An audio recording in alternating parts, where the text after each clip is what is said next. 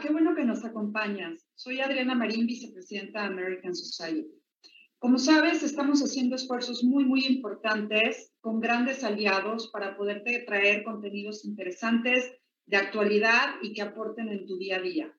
Te invitamos a que nos acompañes en esta emisión, así como en las próximas, así como que nos sigas en nuestras redes sociales, en Twitter, Facebook e Instagram. Queremos agradecer en esta ocasión muy especialmente a nuestros queridos patrocinadores, que sin ellos este esfuerzo no sería posible. Gracias inmensas a Dow, La Moderna, Iguay, 3M, Constellation Brands, Axalta, American Express y Honeywell. Gracias nuevamente. Disfruten esta transmisión. Los saluda Larry Rubin, presidente de la American Society. Hola, ¿qué tal? Soy Patricia Kelly, presidenta del Events and Image Committee de la American Society. Platicarte un poco de la American Society fue fundada en 1942 por el entonces embajador de Estados Unidos en México, George S. Messersmith, y líderes de la comunidad americana de ese tiempo. El American Society, a lo largo de los años, ha venido haciendo una serie de eventos, apoyando a la comunidad, trayendo a mexicanos y americanos para que estén más comunicados y verdaderamente construyendo puentes de amistad, de relaciones entre mexicanos y americanos, entre México y Estados Unidos. Hoy la comunidad americana son 2 millones de norteamericanos viviendo en México, miles de empresas creando empleos para mexicanos y mexicanas y cientos de organizaciones lucrativas apoyando a la comunidad en la República Mexicana. Totalmente. Y aparte de esto, el presidente honorario de nuestra organización siempre ha sido y actualmente es el embajador de Estados Unidos en México. Hoy, Christopher Landau. Juntos, toda esta comunidad que Patty y yo les hemos platicado, hacemos el American Society y nuestro objetivo es poder ayudar y apoyar y coadyuvar para que la relación bilateral México-Estados Unidos trabaje todavía más de cerca. Sean ustedes muy bienvenidos. Gracias. Queridísimos amigos, yo soy Debbie Beard. Y un placer, un gusto, como siempre, estar con ustedes y estar además con los invitados increíbles que tengo el día de hoy. American Society, Larry Rubin, un honor, un placer ser parte de este equipo tan maravilloso. Y saben, el arte no reproduce aquello que es visible, sino que hace visible aquello que no siempre lo es. Y voy a preguntar a mi invitado, Guillermo Kahlo, quien es sobrino nieto de Frida Kahlo, quien está hoy conmigo. También está Carlos Fager, el director de marketing del Hotel W Mexico City. Y les platico, está comenzando una aventura en el Hotel W. El restaurante 25-2, que está ubicado en el hotel, se llena de energía con esta exposición Mythology, justamente de Guillermo Kahlo.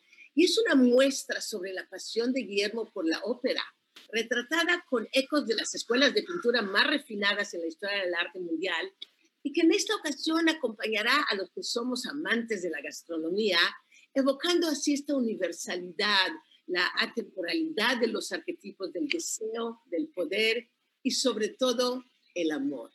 Qué gusto, Guillermo Kahlo, el que estés con nosotros. Platícanos de estas tres y de esta experiencia, a ti. ¿Qué te cuento sobre esta muestra? Pues es una selección de algunas de las fotografías que hemos hecho en torno a al universo de la mitología. Me encanta ese contexto, porque creo que evoca lo más profundo del ser humano, las grandes pasiones, ¿sabes? Entonces, como fotografía fue un reto abordar.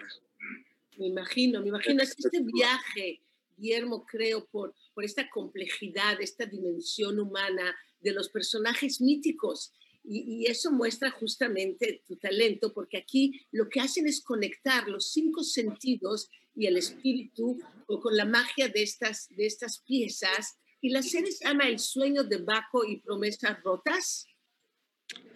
Bueno, el tema de la ópera, hicimos un libro que sí, en efecto, se llama La promesa rota.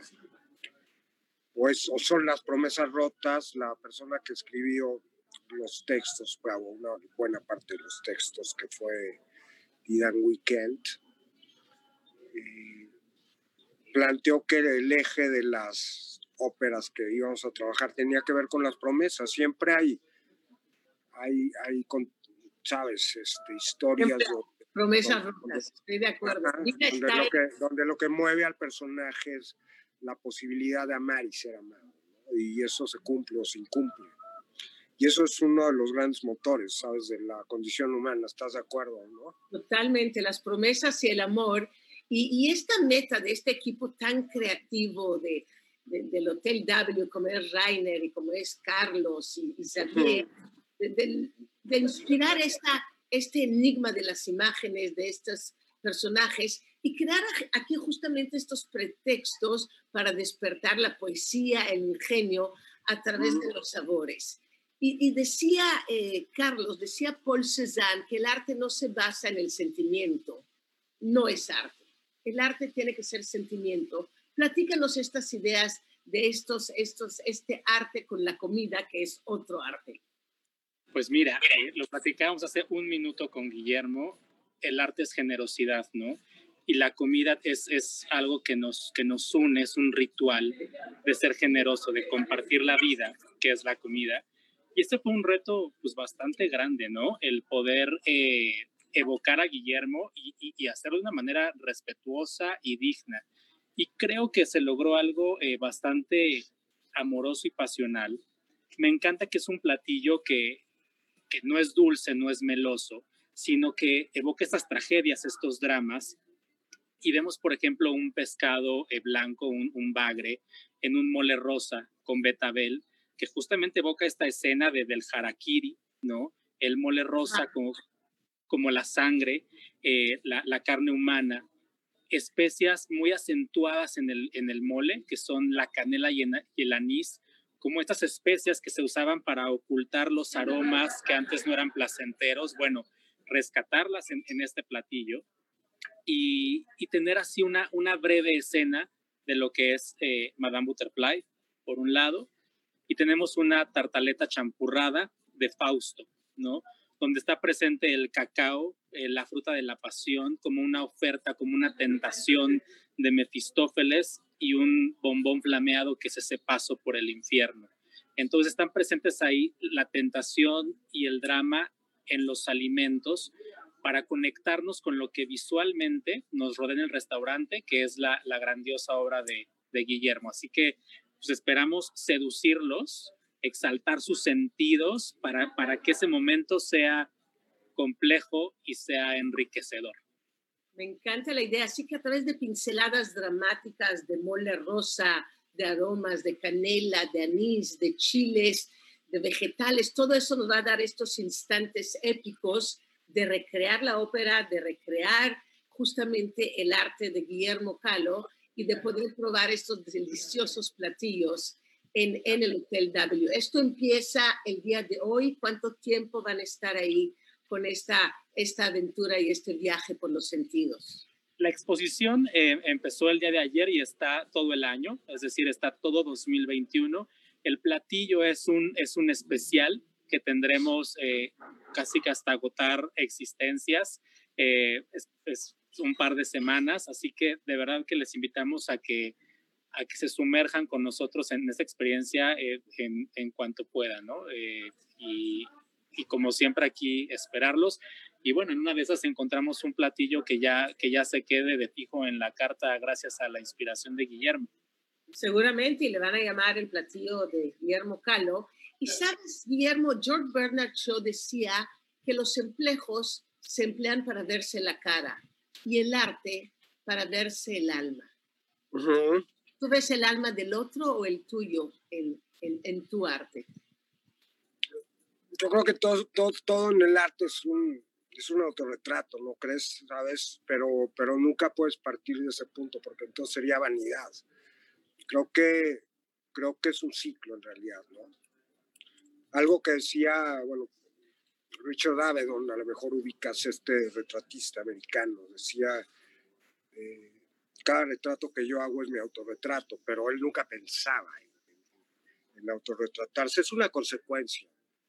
Pienso que la posibilidad de comunicar es un privilegio. La posibilidad de contar historias, de comunicar, de... Siempre he creído que un retrato es una posibilidad de que el testigo se vea a sí mismo, ¿no? Más allá de la personalidad reflejada.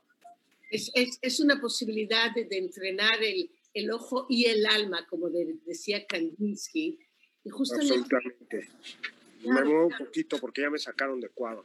Vente para acá, no, porque nos está visitando nuestro anfitrión, que es Rainer, está aquí. Mira, aquí está Rainer. Uh-huh. Venga, el chef, que es justamente otra artista, ya que dicen que un chef que cocina sin amor está envenenándonos, y aquí seguramente hay mucho amor en cada platillo. ¿Qué tal, chef? Debbie, ¿qué tal? Perdona que he llegado con un poquito de demora, pero no me podía perder esta conversación. No, qué gusto. Hemos estado hablando de arte, hemos estado hablando de las frases de Kandinsky, de todos estos personajes maravillosos y de lo que van a ofrecer en el hotel, este viaje por los sentidos a través del arte de Guillermo Kahlo, a través de la gastronomía y el mood en sí que tienen ustedes en el hotel, que siempre es una aventura. Cuéntanos más de este teamwork que han hecho. Sí, antes que nada quiero agradecer a Carlos, porque yo no hubiera podido describirlo con tanta poesía como lo hizo él, esta iniciativa y esta alianza junto con Guillermo. Pero solo para comentar, ¿no?, de una manera un poquito más, digamos, del objetivo que tiene un gerente general que está tan orgulloso de trabajar en un hotel con este tipo de actitud que tiene el W. Esta es una de varias iniciativas que queremos ofrecer a Ciudad de México, al destino, para decir, vamos a encender la pasión por la vida, ¿no?, que es el lema de W. Aquí yo le agradezco mucho a Guillermo, que nos está apoyando, porque la verdad que es una iniciativa increíble, que va más en el punto de paz. Y esto lo expresamos siempre a través de 4 puntos de pasión. Uno de ellos justamente es el diseño, que yo lo engancho mucho con el arte, el diseño y el arte, y creo que, bueno, estas fotografías increíbles así lo transmiten, ¿no? Increíble. Queridos amigos, estamos con Rainer Weinberg, él es el gerente general del Hotel W Mexico City, y quien siempre también se involucra con su equipo y busca este camino para ofrecer todavía más a los visitantes, a los huéspedes, a los clientes, o a los que simplemente amamos el Hotel W y lo visitamos muy seguido, sea al spa, sea a la suite presidencial, al bar, al restaurante, a los diferentes espacios que tienen. Y me encanta este viaje de arte, de comida, y que va a durar tanto tiempo. Y eso nos va a hacer viajar con ustedes, porque decía Leonardo da Vinci, Rainer, que el arte nunca se acaba, sino que se abandona. Ahí se deja un rato y ahí sigue en el tiempo. Oye, Debbie, yo no es que quiera quedar bien con Rainer, que es mi jefe, que está aquí al lado, pero yo la verdad es que sí admiro esta disposición para algo que en otro restaurante, otro hotel no sucedería, que es involucrar a tantos equipos, ¿no?